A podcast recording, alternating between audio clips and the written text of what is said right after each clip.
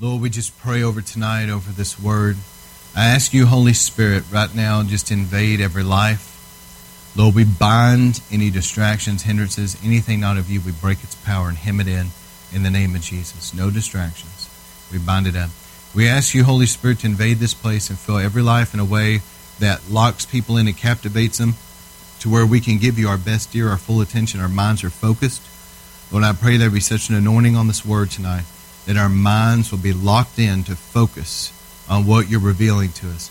Lord, anoint our eyes to see and ears to hear, that we have eyes and ears of the Spirit, and we're really truly able to perceive what the Holy Spirit is revealing to us. Lord, I pray give us good fertile soil in our hearts and our minds spiritually, and let your word go out of my mouth as living seeds of truth, the parable of the seed in the sower. And Lord, that it will go out and land and plant into good fertile soil of people's lives and be watered by the Spirit of God, take root and grow and produce a hundredfold harvest of eternal fruit that remains. It's not going to be thirty-fold.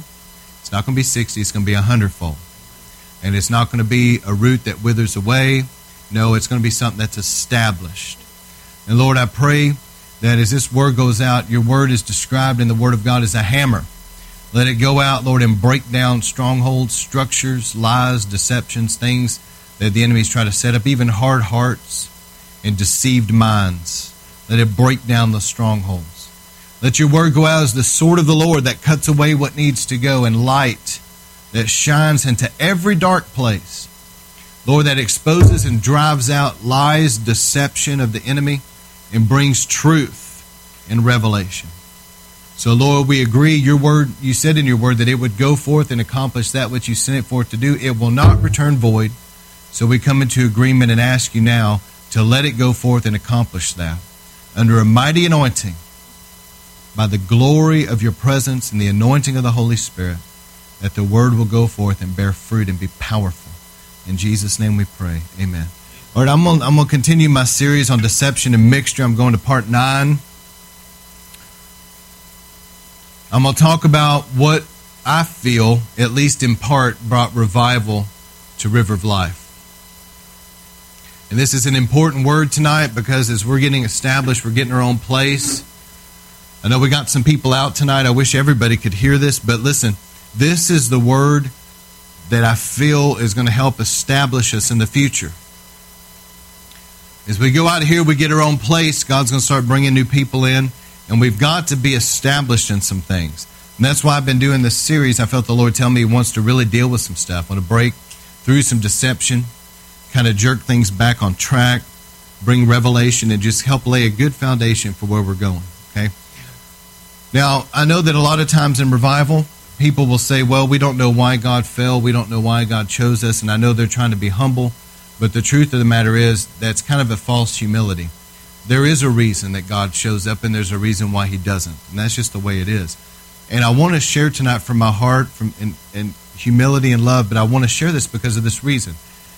If we can learn why God is moving in certain places, other people can learn from that and start seeing moves of God there. You hearing me? And not only that, we can kind of sustain what we have going here and keep the momentum. So there is a reason that God moves in certain places.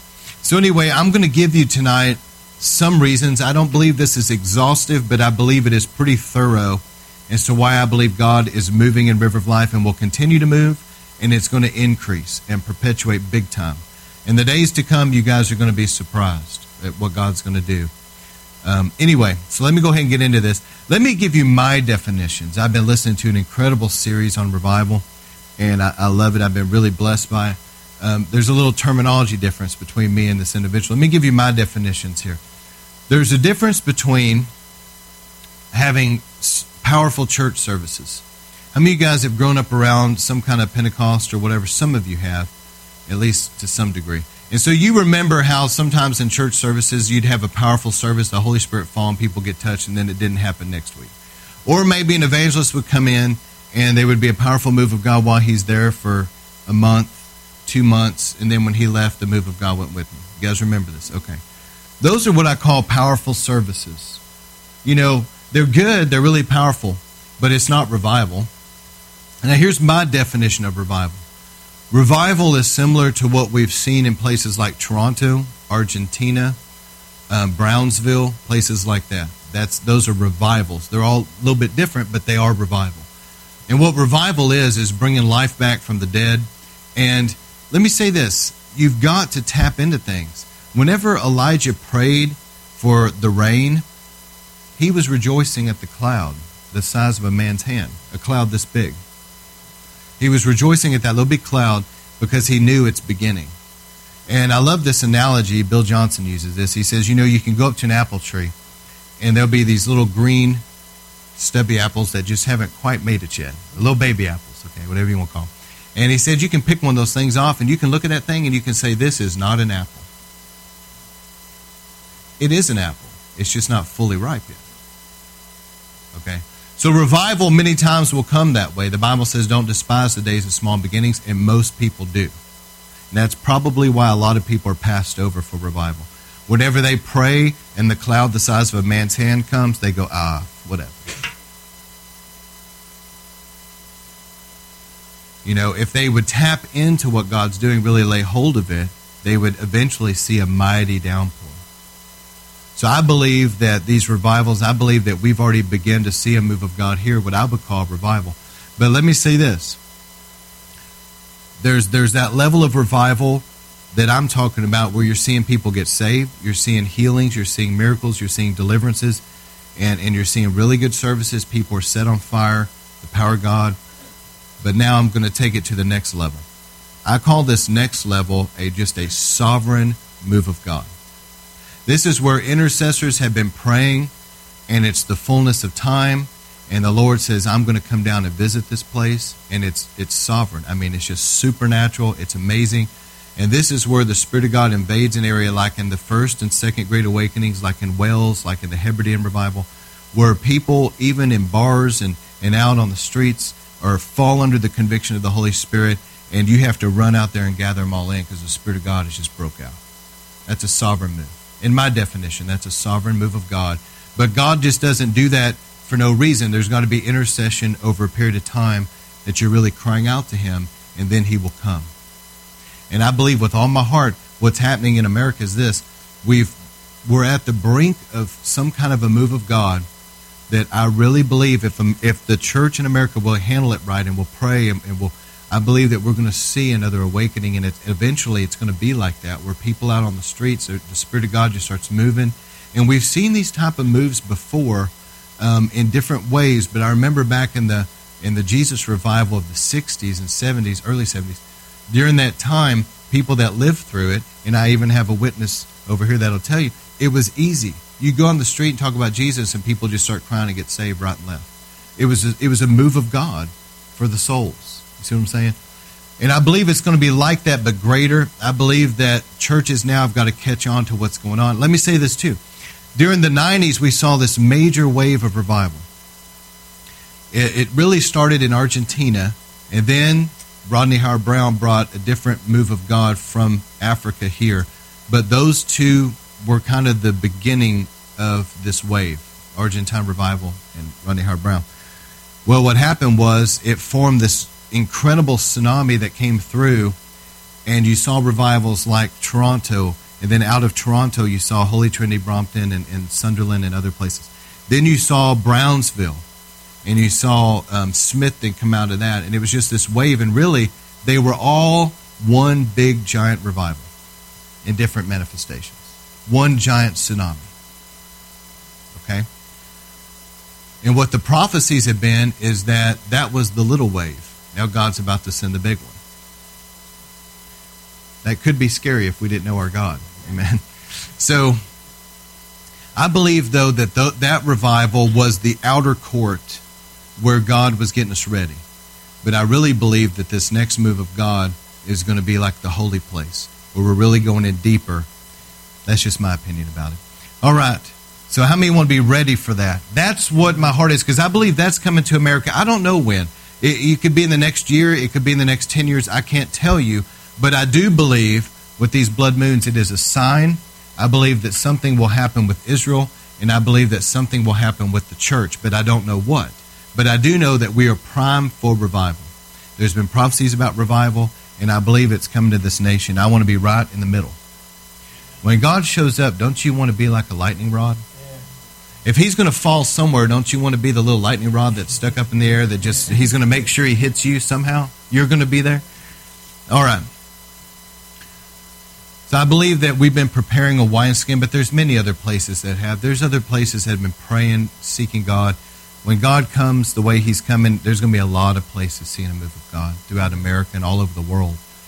All right, so let me give you a couple scriptures and just go through what I believe is very important for us. In Philippians two twenty-one, it says, all seek their own interest, not those of Jesus Christ. That scripture is one of the saddest scriptures to me in the in the New Testament. There's a couple scriptures that really stick out to me that are really sad. One of them is whenever Jesus said, eat my flesh, drink my blood, and he and you know they got offended before they understood he was talking about communion. And it says, all of them departed and left Jesus. That's another sad scripture.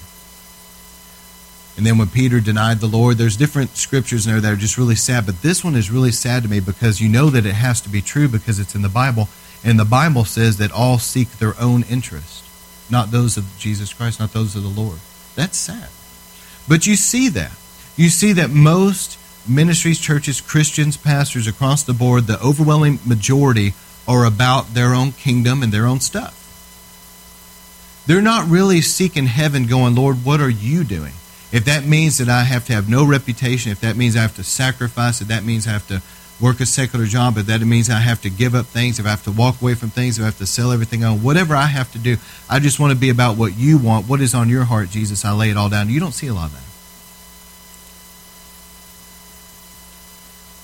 So anyway, that's where I'm coming from tonight is that, that we have a heart from heaven to really seek the Lord about what he wants, what's on his heart.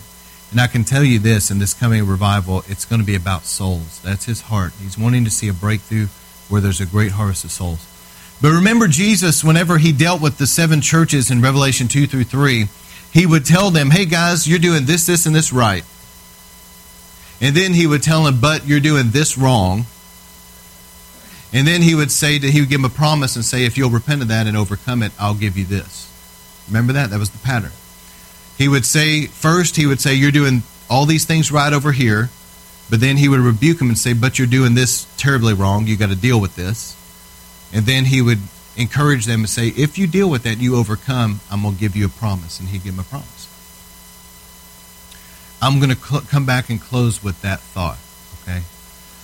But let's go through what brings revival and what has brought revival to us. What has brought the move of God? What What is it that, that we sense here? What? How did it happen? I promise you this, it didn't just happen. Okay, it didn't just fall out of the sky and just randomly happen. I don't believe that any revival does.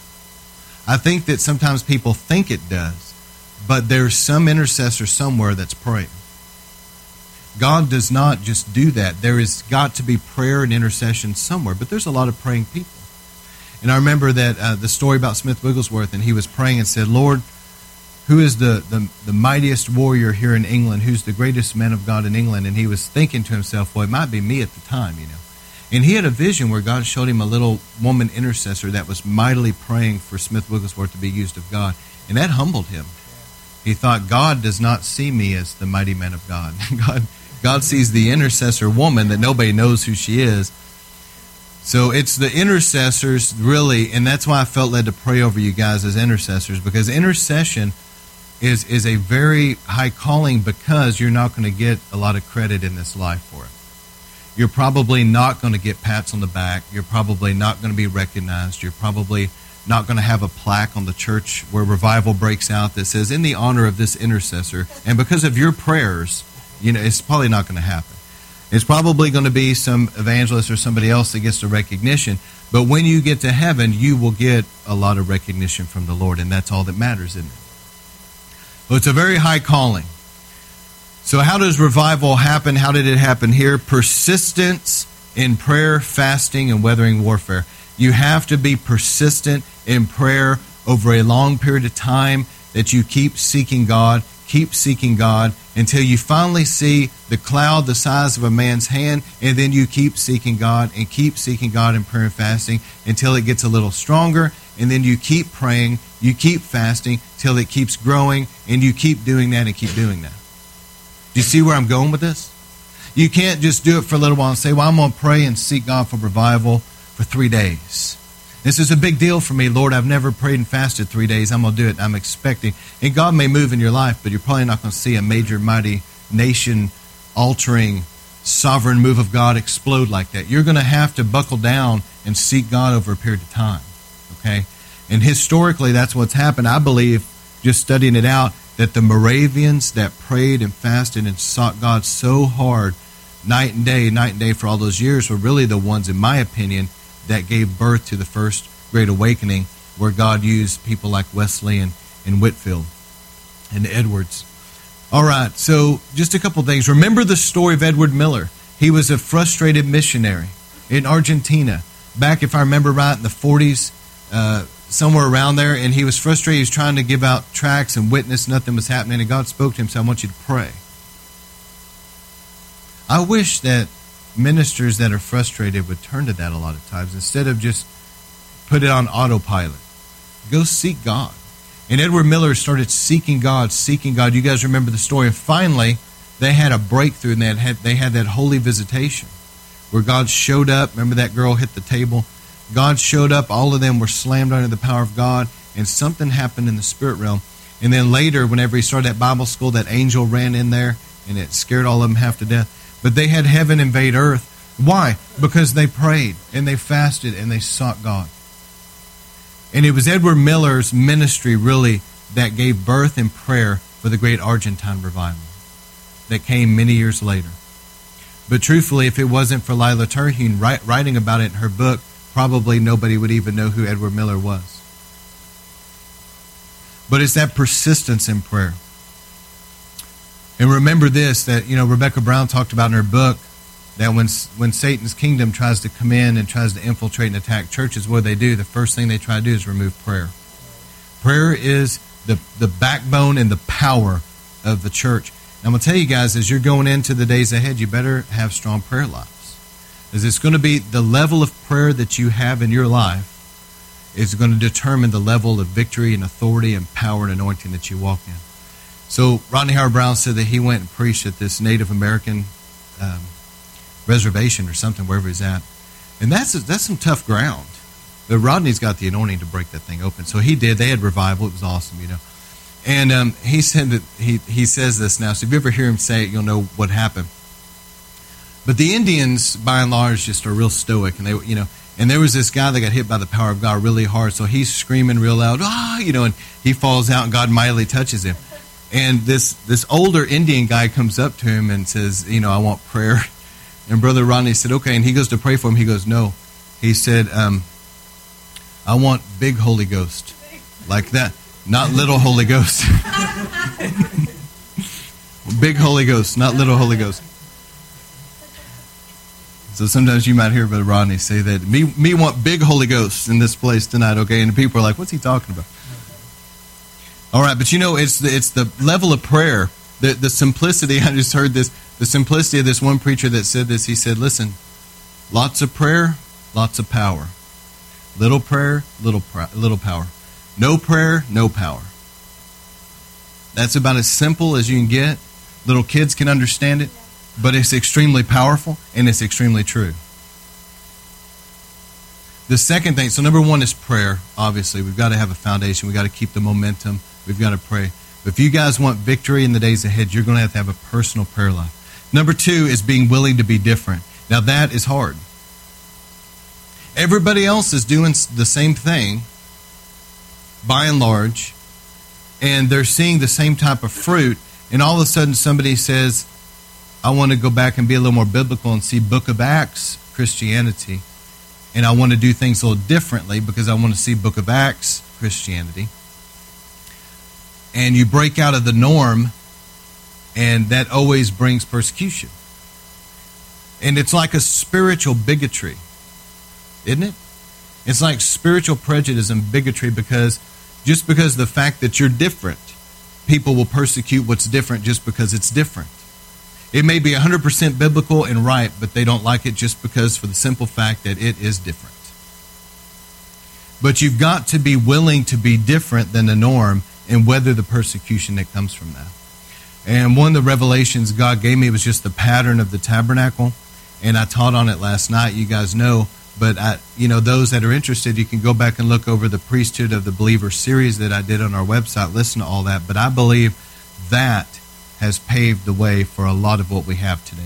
But you got to be willing to be different if you want to see revival. Isn't that, isn't that the truth? Because revival's different. It's like all of a sudden the, the church is backslidden really far. They're not seeing Book of Acts Christianity. They're not seeing healings and miracles like they should, deliverance of demons and different things. And And even though you read about it in the Bible, they're not seeing it, but they should. And all of a sudden, somebody comes in and goes, let's have revival. Let's see something different, and they're going to be persecuted for that. And when they do see revival and, and it breaks forth and they start seeing success, a lot of times jealousy rises up in others, and there'll be persecution because of that. And did you know that the Bible says the reason the Pharisees didn't like Jesus because they were jealous of his ministry? Did you know that? But John one fourteen, like I read last night, says, the Word became flesh and dwelt among us. We saw his glory, the glory as the only begotten from the Father, full of grace and truth. But the Word became flesh and dwelt, and that word dwelt is tabernacled among us. And there's a revelation of Jesus Christ in the tabernacle, and I believe the patterns that I laid out in that Priesthood of the Believer series has helped pave the way for what we're seeing today. The third one is this, being faithful with the basics. Anybody will tell you, you know, I'll tell you a funny story. So when we were teenagers, my mother wanted us to go skiing because we grew up in Texas and we just have not skied. We played lots of football, but we didn't ski, okay? And so she said, we're going to go skiing. So we went somewhere and went skiing.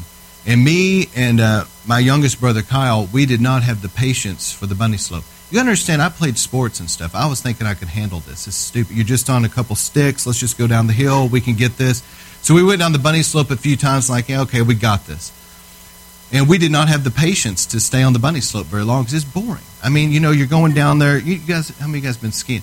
You're going down there. You got your little skis together like the pigeon toe thing. You're going real slow, and there's little children going past you, and it's like, this is embarrassing. I'm not doing this. You see little grandmas go by you, and you're thinking. So anyway, we went we went on the bigger slope, and we spent the better part of that day wiping out, man. I mean, every time. And, and my other brother, we were really making fun of him because he stayed on the bunny slope.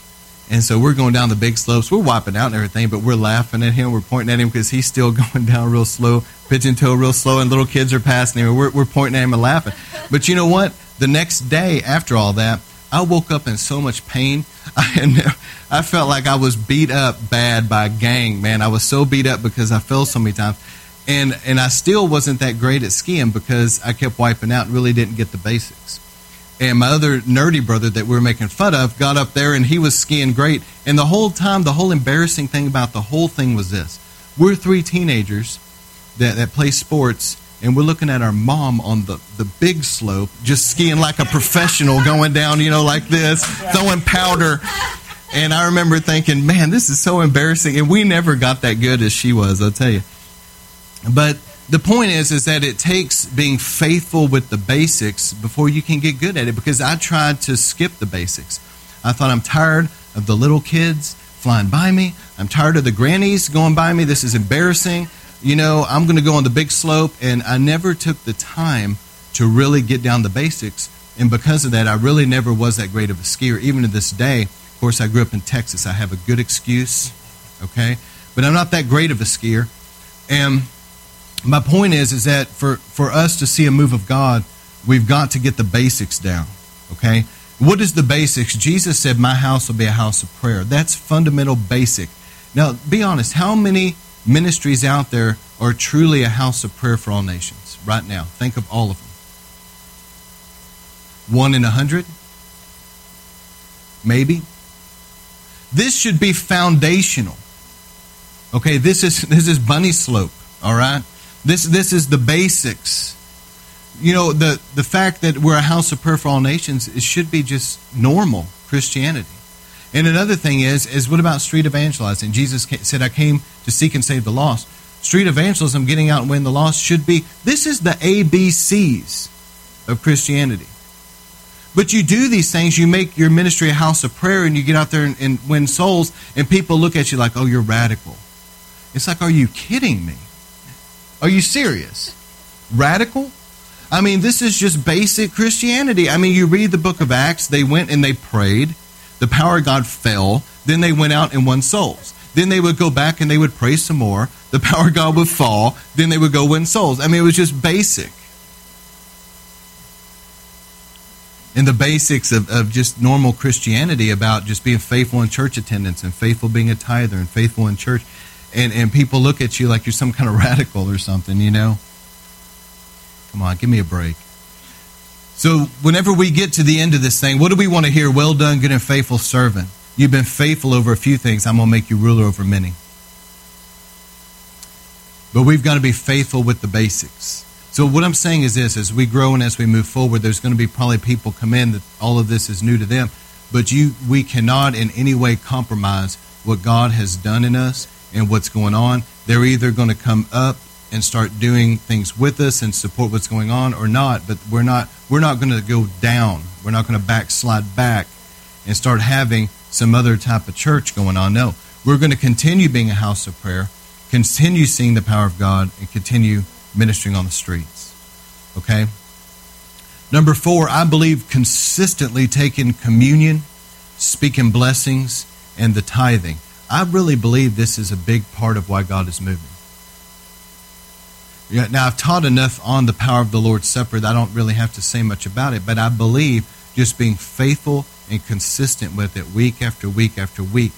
Whenever Dick Reuben came to Brownsville and he preached along these lines, and, and John Kilpatrick heard him and he said, man, this is really touching my heart. It affected the church. It helped prepare Brownsville for the revival.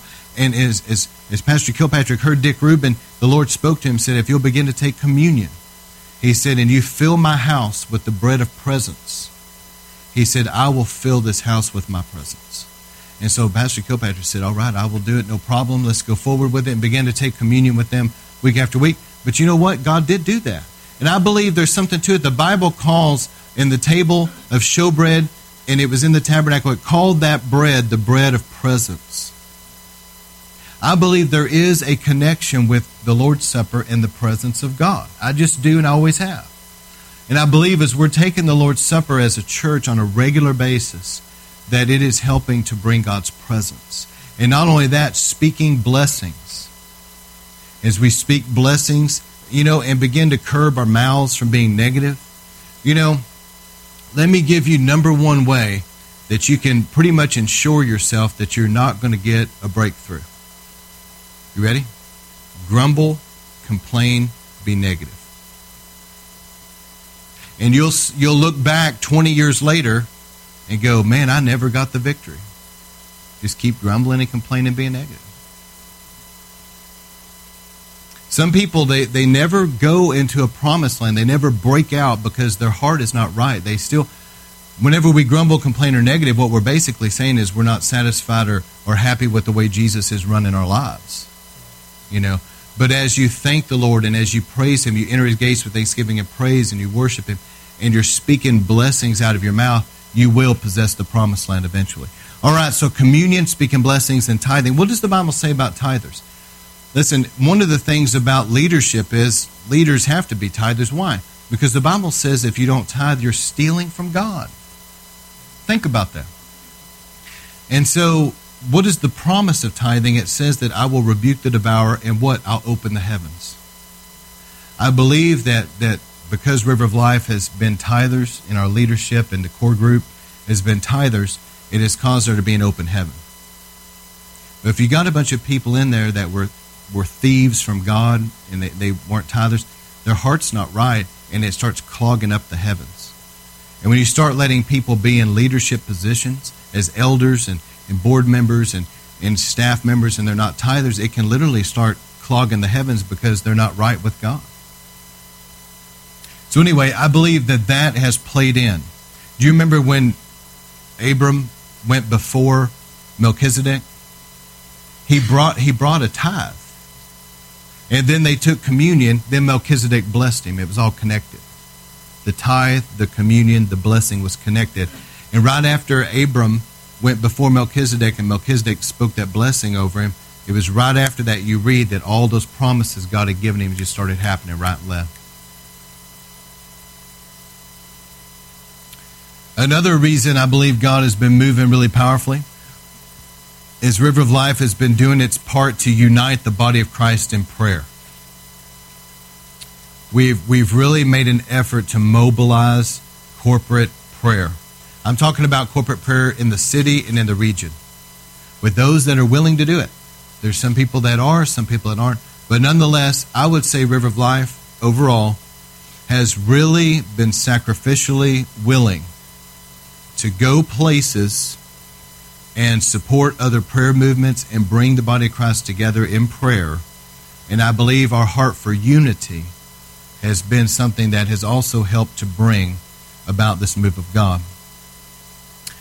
So that that's important, because Psalm one thirty-three says, when the brethren come together in unity, the anointing oil flows, God commands his blessing. Just like last night when we connected with Jesus Calls, and there was it was so beautiful to see. I mean, you had you had um, the blacks and the whites and the Indian and, and Hispanic and, and all of us together. It was a house of prayer for all nations.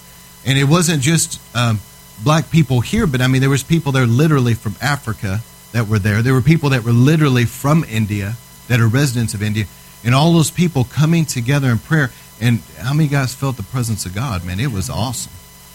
But see, Jesus smiles on that unity. So it's the unity. All right, so with that said about coming together in prayer and unifying, you also have to allow God to remove the wrong people out. And this can be hard because you love them. But you have to allow him to purge out and remove out people that are divisive and that are not right, because they can hinder. Another thing is not being denominationally minded at all. Institutionalized denominational Christianity has historically been one of the greatest enemies of revival, hands down. It's not the, the heathen out there. You know, back in the days, times past, they'd throw rotten vegetables, throw a dead cat at preachers, you know, but anyway, and all this stuff that was going on, but that never really did anything to hinder the move of God. But it was whenever they started getting denominational mindsets to where man started controlling the move of God, it died every time. And that's really how Azusa Street stopped. They started making it into a denomination. And when they did that, the revival started drying up. Now, I'm not saying denominations are wrong. I'm not saying it's sin. But I'm just saying whenever you allow man to control, that means God's not in control. And that's where revival will not take place.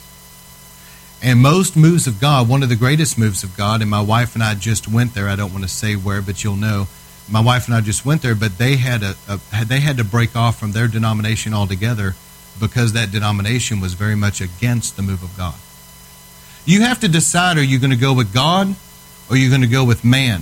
Think about the price that Heidi Baker had to pay. She was living in Mozambique, her and Roland, and their main supporter financially that was given ninety percent of their finances and, and also supplied them with the buildings that they desperately needed, said, if you do not separate yourself from Toronto and what's going on in Toronto, we're going to stop funding your ministry one hundred percent. It's gone. That's ninety percent. And when you live in a foreign land and you're depending on those funds, that is a major sacrifice. And she said, I can't do that. I have to go after God. They they did what they said. They pulled all their funds. They took away the buildings. Heidi didn't know what to do. But God supernaturally intervened. And now God has blessed them with, you know, a lot more than what they ever had. And what about Bill Johnson's story? People say, well, why God's why is God moving in Bethel? Well, I believe one of the reasons is this.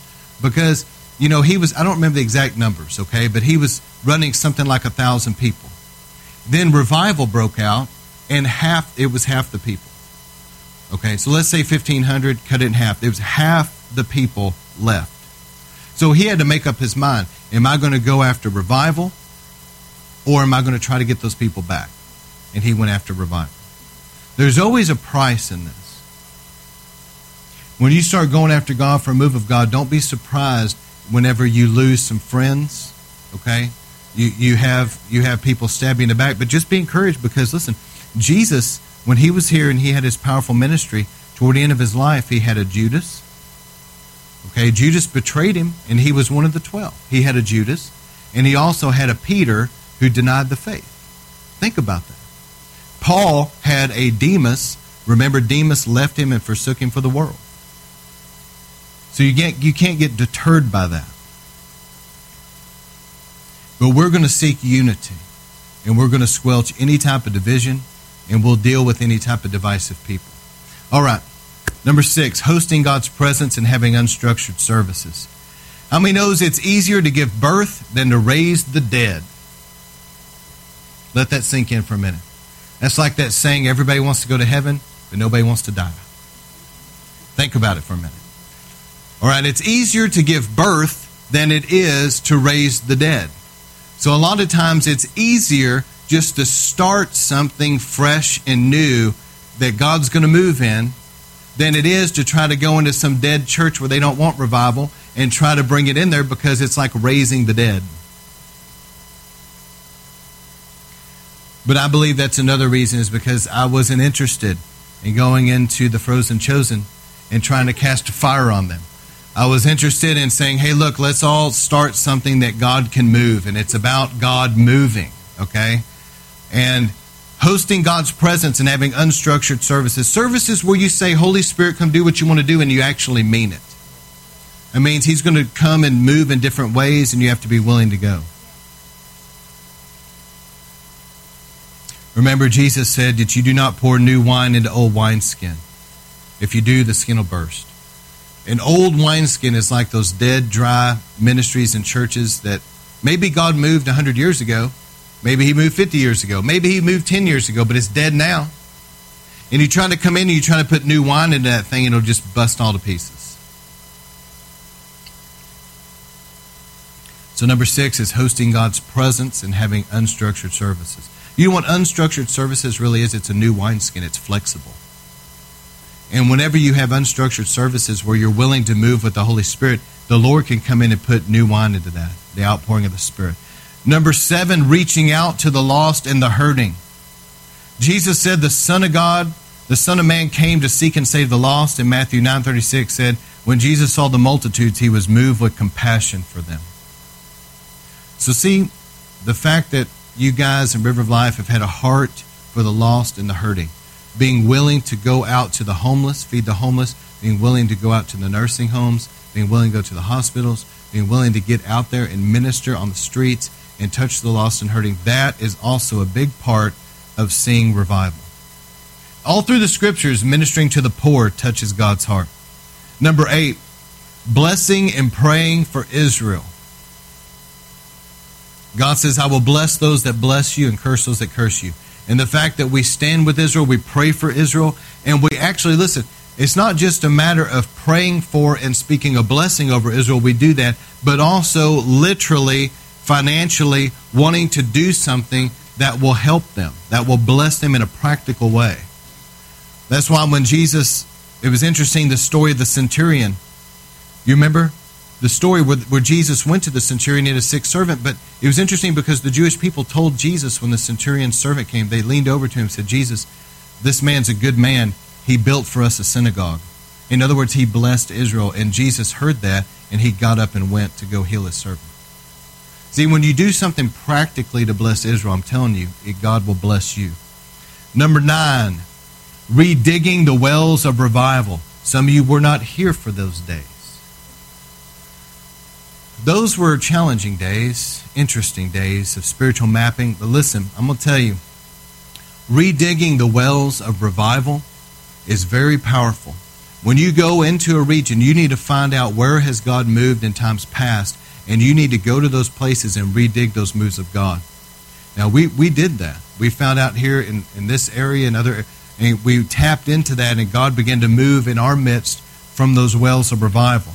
And another thing was the spiritual mapping. We mapped out where the spiritual strongholds. For example, um, there was a time where we met with prayer for about a year down in Deep Ellum.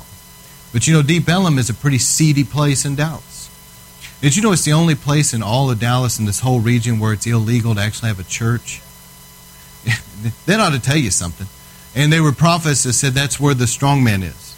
And so we figured, well, let's go right in there, and let's start having prayer.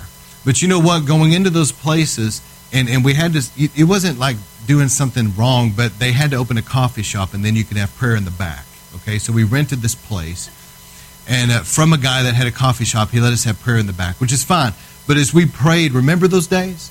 And we, it was like pressing through, and, and we confessed the sins of the area. And as we redug the wells of revival, and as we spiritually mapped out and went into those areas, I'm telling you, it helped to break down the strongholds of the enemy and, and release what God did in times past. It helped to do that. And that makes a huge difference in a region. And the, and the third story was, um, I got this one from uh, Benny Johnson. Yeah, I was at a conference, and she was talking. And she said that about that whole wakey wakey. You guys remember that? All right, I shared that. And she talked about how they went to places where God had moved in times past, and, and they shout wakey wakey, and it, it, those angels emerged. And you know what? God did do that. I told you guys that story. So anyway, that has a lot to do with, with why God is moving. So the Bible says to rebuild the ancient ruins, the age-old foundations. Or number ten, honoring the fathers and mothers of the faith. What does the Bible say? If you honor your fathers and mothers, things will go well for you and you'll have longevity. I believe one of the reasons why there was longevity in some of these moves of God, like Brownsville, Toronto, and others, there's been longevity, is because they honor the spiritual mothers and fathers of the faith that's gone on before them. One of the ways that you can honor them is by doing something like we're doing, where you're going through God's generals and you're reading about their life and studying it. We're honoring them, and you know what? God is moving. You know, and one of the prophets said that, that as soon as people started honoring the fathers of the faith, that God would start sending revival, and that actually broke out. Around that time frame, they had a conference on honoring the fathers, and Lakeland and then the Bay of the Holy Spirit broke out right after that. Isn't that awesome? So there's a power in honoring the mothers and fathers of the faith, isn't there? So if you want things in the move of God to have longevity and things to go well for you, make it a point to go out of your way to honor the fathers and mothers of the faith. Say their names, talk about their lives, how they paid the price for us to have today what we have, and honor them, and God will use that powerfully. He'll bless that. All right, number eleven, going and receiving impartation where God is moving. The humble and the wise understand this. Now, how many of you guys have experienced that? You've gone somewhere where God is moving, God's touched you, and you brought it back. And you were different.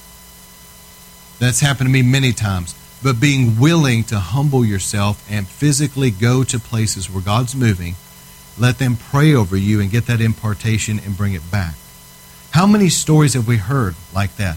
I mean, Steve Hill said he went to the Argentine revival, got prayer, and then he went to uh, Holy Trinity Brompton where Randy Clark had been. He got prayer from, from that pastor, and there was that impartation, he said, played into when he went to Brownsville. He, he had, God had touched him at those places. And John and Carol Arnott, before revival broke out in Toronto, they went down to Argentina. They didn't have the money to do it. I heard them talking about it. They said they put it on a credit card. They knew God was moving. They had to go. They, they were willing to put it on a credit card and just go in faith. They went down there. God powerfully touched them. But you have to be willing to humble yourself and go somewhere and let somebody pray over you in these moves of God. And what will happen is, is that anointing will get on, on you and in you, and you'll bring that back. And revival will break out where you are. The only reason why people won't do that is pride. That's the only reason. How many times I've heard preachers say things like this, well, if God wants to touch me, he'll touch me here. Yeah, I mean, he can touch you here, but that pride right there is the reason he's not going to. If you were humble, you would be willing to go somewhere. It wouldn't be that big a deal. It's not an issue.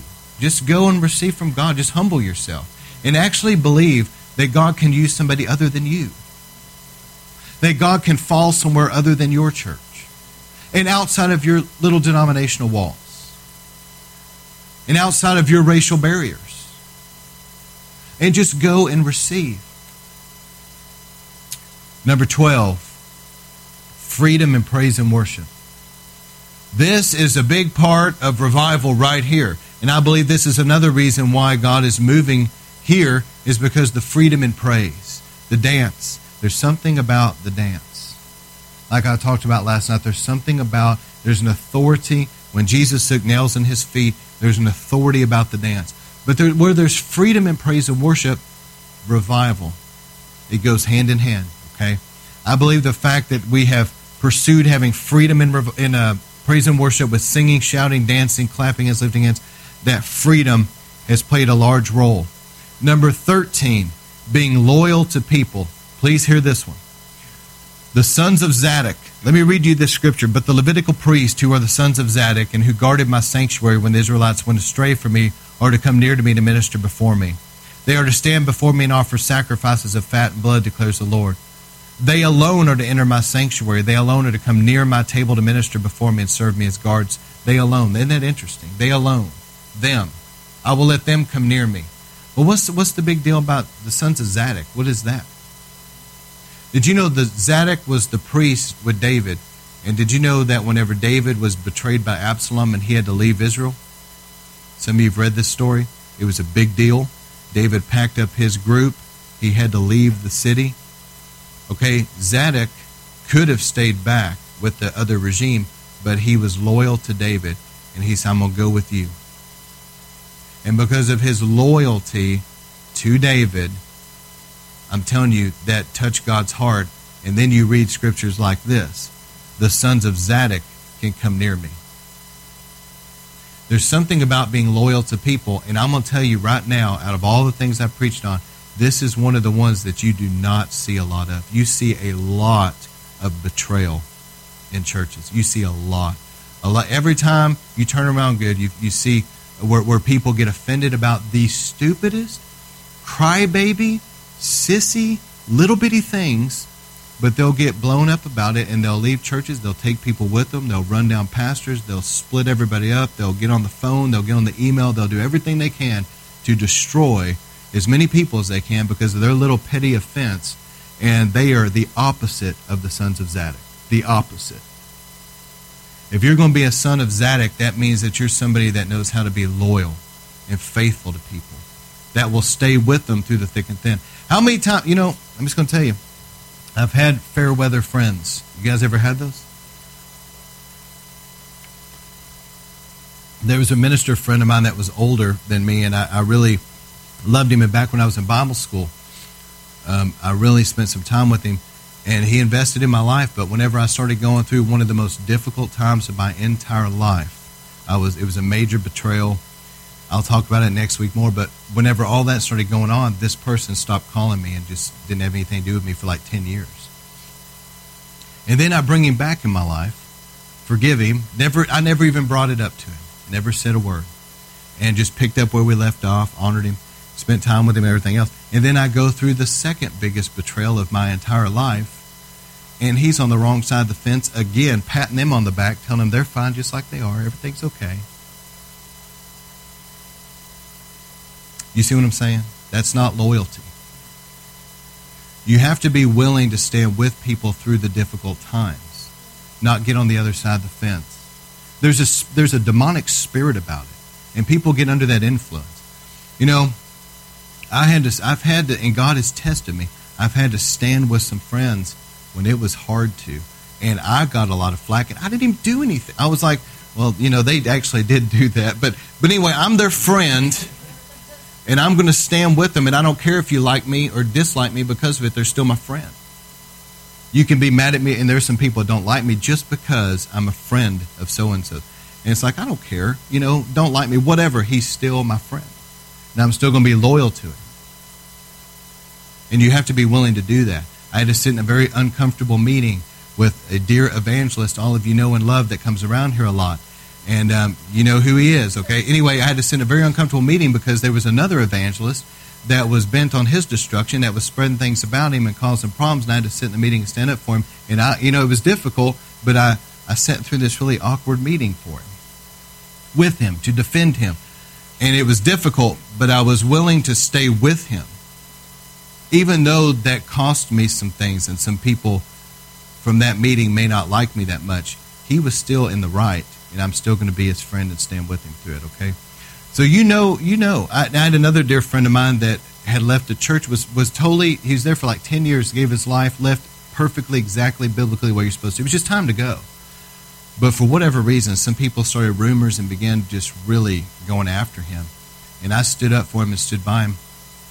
And he was ready to get out of the ministry altogether because he has a business where he makes money. He doesn't need the ministry at all. I mean, he was just ready to bail on it. And I called him and met with him, and I said, man, don't do that.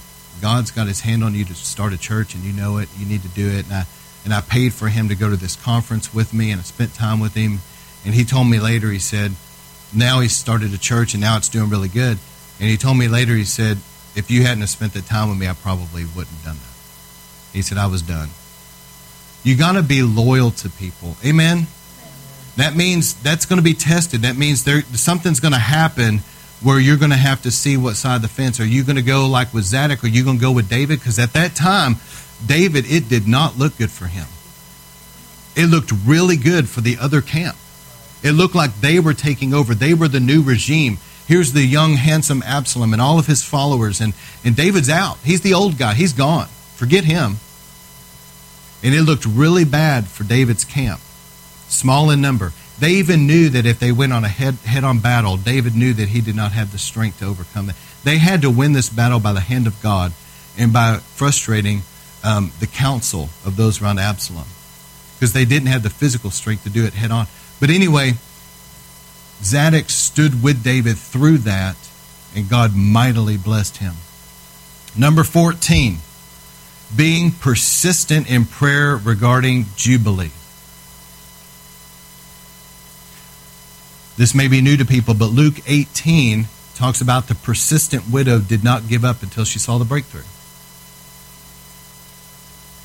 I believe that is also number fourteen. I've taught on that, the God of breakthrough, where we've been really persistent and faithful and consistently believing God for a breakthrough, that what the devil has damaged is being repaired, what he has stolen is being restored back, what he's trying to put in people's lives taken out. And you, you really are persistent about the God of breakthrough, that you're going to lay hold of that breakthrough. I believe that also is why God has broke through here. You've got to get the breakthrough. I mean, there's a heaviness, and you, you at some point in time, you've got to get the breakthrough. You know, it's like Satan tries everything to try to hinder. I'm going to tell you, when, whenever you're going to see a genuine move of God and God's hands on you and God's wanting to do it and you know it and you're pressing in, man, there's like there's this giant in front of you, like a Goliath. It's like Satan tries to make the heavens brass, and he tries to send as many people as he can to discourage and attack and, and, and, and, and come against you. And you have got to press all the way through till there's a breakthrough and it opens up. That's why David said that whenever he fought the Philistines, remember, he had to depend on God, and he was down there and he was waiting, and God told him, wait until you hear the sound of marching go over your head in those trees, and then you'll know that I went before you. He heard that marching. He knew that God sent the angels in front of him, gave him a supernatural victory, and he named that place Baal Perazim, which means the God of breakthrough, but he had to get a breakthrough. So you've got to stay with it until you get on the other side of the breakthrough. Most people quit before they get it. And number fifteen, and the last thing is, you've got to take a stand for holiness and be willing to lose some people over this. This is a big deal. If you're going to wink at sin, God won't bless your ministry. He will not. You may see numbers in the church because you have a bunch of sinners that like you because you wink at their sin. And you, you may have a lot of money because they give it to you, but you are not blessed by God. To see a move of God where heaven comes down, I mean a mighty move of God where the glory of God invades, you will not see that if you wink at sin. You've got to deal with it. Let me show you this scripture, and I close with the scripture. First Corinthians five eleven says, now I'm writing to you that you must not associate with anyone who claims to be a brother or a sister, but is sexually immoral. That means Christians that are living in unrepentant sexual sin. Greedy, an idolater, a slanderer. A slanderer is somebody that runs people down behind their back. It's a gossip. You're not supposed to sit in Chili's with this Christian brother or sister that's talking about pastors behind their back. That's sin. It says don't do that. You're not supposed to hang out with those people. You're not supposed to associate with them. You're not supposed to eat meals with them. Avoid them. Or a drunkard, or a swindler. A swindler is somebody that's always trying to get money and swindle people out of money. They have dishonest gain. He says, Paul says, don't even eat with such a people. Don't hang out with them. Avoid them. You're going to, I promise you, that there's going to, this will come up at some point in time, and there's going to be some people probably mad at you, but you have to obey the Bible. And because there's been people in times past that would not obey the Bible in this area, They were swept away by others. Are you hearing me? That's just the way it is. You have to obey the word of God. Don't let this get a root in you. Take a stand against sin. Revelation two twenty, nevertheless I have this against you, tolerate that woman Jezebel, who calls herself a prophet. There's a lot of people going around calling themselves a prophet. And by her teaching, she misleads people into sexual immorality and eating food sacrificed to idols. But you cannot tolerate the Jezebel spirit. You cannot tolerate. What I'm trying to say is you cannot wink at things. You can't put up with things. You can't tolerate things. You've got to put your foot down and say, I'm not putting up with it. If that means some people go, then so be it. If that means some people hate my guts, who cares? I'm going to put my foot down. We're not putting up with sin in the camp. We're not putting up with Jezebels. We're not putting up with this divisive garbage. And you have to take a stand for holiness. You're not going to put up with Leviathan's pride and, and accusations and division. You be patient, you work with people, and if they're repentant, that's one thing. You love them. But if they're going to justify it and they're not going to repent, forget it, man. Forget it. God will bring somebody else ten times better than them, but do not compromise, ever. Amen? You confront religious spirits. You deal with Python head on. You don't put up with it. You blast right through it and keep going. All right, and then the last thing I want to say is about self-sacrifice. Remember, I opened this thing up. I believe this is why God's moving in River of Life, those fifteen points. There may be other reasons I'm not thinking of, but I believe that those fifteen points are important, and we've got to keep them going. We've got to get established in those things and maintain those things and not lose those things. But as I opened this sermon up, I told you about Jesus rebuked the five churches and said, you're doing all these things right, but you're doing this wrong. Now repent, and then I'll give you. All right, just kind of along those lines of thinking, not, not that this is a rebuke, but I just want you to think about it. But as a group, I want you to ask yourself this. We're doing some things right. I believe you're doing some things right. But I want you to ask yourself this. As a group, how committed really, truly are you in your heart to the Lord, to revival, to the ministry? How really, truly committed are you to things? Are you willing to give up sleep for the Lord? This is where the rubber meets the road. Let's just get real. Let's get real. Are you willing to give up sleep? Are you willing to stay up late, um, have to get up early, and go without sleep and go to work the next day tired because you only got two, three hours of sleep? Are you willing to do that for Jesus, really, truthfully? Because you can say, yes, Scott, I am willing. And then you go a couple nights without sleep, and all of a sudden, Pastor Scott, I don't know how willing I really am anymore. Are you really willing to, to sacrificially give, you know, whether it's finances or your time? Are you willing to sacrifice to have an all-night prayer meeting like they had last night, which I didn't stay because I had to preach tonight? Are you willing, though, to, to, to sacrificially do what God's calling you to do? You've got to be willing to do it, you know? You've got to be willing that if, if we were to have something here where, where we had to go late, we had to get up early, and we had to go night after night, and God was moving in that way, you've got to be willing to lay down your life and say, Lord, I'm going to sacrifice. I'm going to do it. I'm going to pay the price. Are you willing to fast? That weeds it out real good right there. Are you willing to give up some food? Are you willing to go deeper in Christ and get rid of some things that you need to in life? You know, that's the that's the question. I really feel I feel like the Lord is saying this as we're about to go into a whole new season with our ministry, but I feel the Lord saying this. How committed really are people? And I believe that we're all going to be tested in this. But are you willing to do it? Are you really, truly willing to give up and sacrificially give up sleep, time, finances, whatever it takes, give up and sacrifice for the Lord Jesus and, and to really lay it down? Because for revival to come, we have to be willing to make some serious sacrifices. It can be very demanding. And I'm telling you, you can be really tired. In this story I, I've read to you, but listen, Pastor Smile from First Baptist Church in Los Angeles back at the nineteen oh five time frame, somewhere around there. The great revival was happening in Wales. S B Shaw, G. Campbell Morgan talked about it, and God was really moving, and, and God lit a fire in Pastor Smile's heart, and he began to passionately pursue revival. Frank Bartleman was the intercessor that helped birth Azusa Street, wrote Evan Robertson Wells, and And Evan responded to him, and it was so encouraging. And, and gave him some advice. And in Pastor Small's church, he was connected with Bartleman in many ways. He he was so hungry for revival, and he began to pursue it, and revival started happening. It broke out in his church. And because of this, though, it became difficult on the people. They had to have church night after night, you know, and it was difficult on the people, so they rejected revival. And they said, we are not willing to pay the price for this.